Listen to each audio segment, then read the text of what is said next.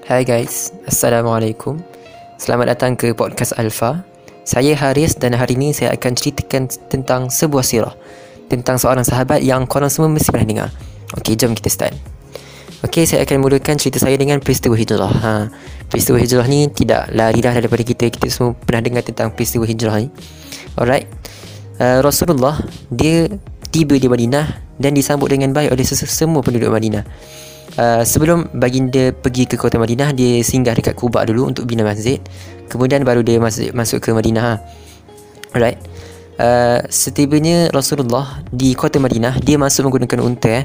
semua uh, penduduk Madinah berebut-rebut untuk tarik Rasulullah masuk ke rumah mereka sebab uh, Rasulullah kan banyak berkat kan? Eh.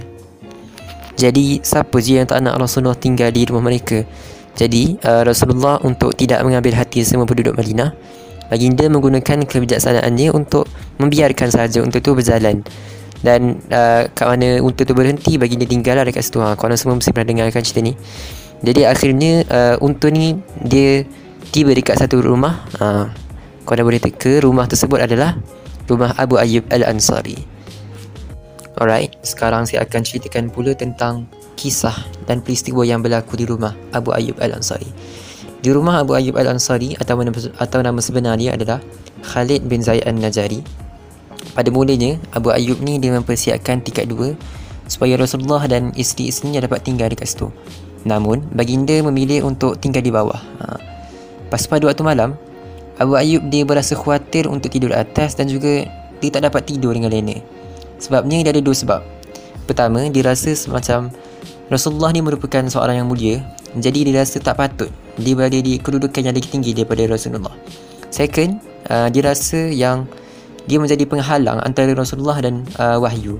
Uh, kita tengok kat sini betapa sahabat ni memuliakan uh, kedudukan ataupun darjat Nabi Muhammad. Jadi pada esok harinya dia beritahu kepada baginda dan baginda pun explain lah kenapa dia prefer untuk tinggal di bawah. Sebabnya adalah uh, dia supaya tetamu ataupun orang yang nak, nak jumpa dengan Rasulullah senang. Tak perlu pergi ke tingkat dua untuk berjumpa dengan Rasulullah. Ha, masa tu. Ha, kemudian baginda ditinggal lah dekat rumah Abu Ayyub ni selama tujuh bulan. Dan kemudian Abu Ayyub dia menjadi ziran kepada Rasulullah. Bila Rasulullah berpindah keluar daripada rumah Abu Ayyub dan dia pergi ke kamar ataupun rumah yang disediakan berdekatan dengan rumah Abu Ayyub. Ha. Alright, sekarang kisah yang ketiga pula. Kisah ni pasal Rasulullah, Umar dan Abu Bakar dengan Abu Ayyub.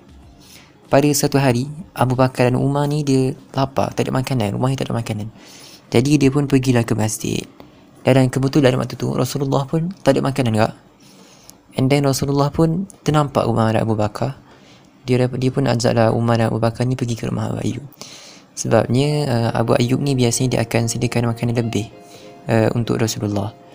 Kemudian uh, bila dia orang sampai dekat rumah Abu Ayyub tu, Abu Ayyub ni disambut, sambut gila-gila. Dia sanggup dia sembelih kambing. Lepas tu dia suruh isteri dia buat roti dan juga dia jamu dia punya tetamu tu dengan kurma. Kalau kita tengok kat sini betapa sahabat-sahabat dulu dia memuliakan tetamu dia orang. Ha, kalau korang takkanlah tiba-tiba orang datang tiba-tiba kita nak sembelih apa kambing ke kita nak buat roti tiba-tiba kan. Roti tu bukan yang senang nak buat. Ha, kalau kita tengok kat sini uh, Abu Ayyub ni dia memuliakan tetamu dia. Kalau kita boleh contoh ini memang hebat. Alright, uh, kemudian uh, Rasulullah pun bersabda, "Jika kalian menemukan makanan seperti ini dan kalian sudah mulai memegangnya dengan tangan kalian, maka bacalah bismillah. Dan jika kalian sudah merasa kenyang, maka bacalah alhamdulillahilladzi wa ashba'na wa an'ama alaina fa afdalana." Saya ulang sekali lagi.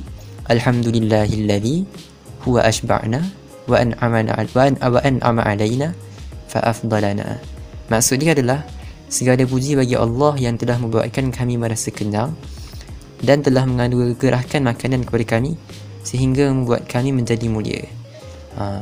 kemudian uh, Rasulullah tak nak kalah dengan Abu Ayyub ni dia terus membalas jasa Abu Ayyub pada keesokan harinya terus ha. dan kisah yang last ni pula tentang peperangan yang disertai oleh Abu Ayyub Abu Ayyub ni boleh dikatakan hampir semua peperangan pada zaman Rasulullah dan sehingga dia wafat dia sertai ha, kecuali kalau ada benda-benda urusan lagi penting daripada peperangan dia tak sertai lah dan peperangan terakhir uh, Abu Ayyub adalah ketika penaklukan Konstantinopel oleh tentera Muawiyah. Pada waktu tu, uh, korang boleh teka tak berapa umur Abu Ayyub waktu tu? Uh, umur dia waktu tu adalah 80 tahun. Uh. Tengok betapa tingginya semangat jihad dia. 80 tahun tu boleh lagi uh, pergi berperang. Uh. Dan kemudian uh, dengan izin Allah dia telah wafat waktu dalam tengah-tengah peperangan tu uh, sebab dia jatuh, jatuh sakit dan kemudian dia meminta para sahabat uh, untuk menguburkan dia di uh, kubu benteng Konstantinopel Okey, uh, itu saja daripada Haris harap korang boleh contohilah Abu Ayyub ni betapa dia memuliakan Rasulullah dan juga memuliakan tetamu dia dan mempunyai semangat jihad yang sangat tinggi alright Okey, itu je untuk kali ini. Jangan lupa share pada yang lain dan stay tuned.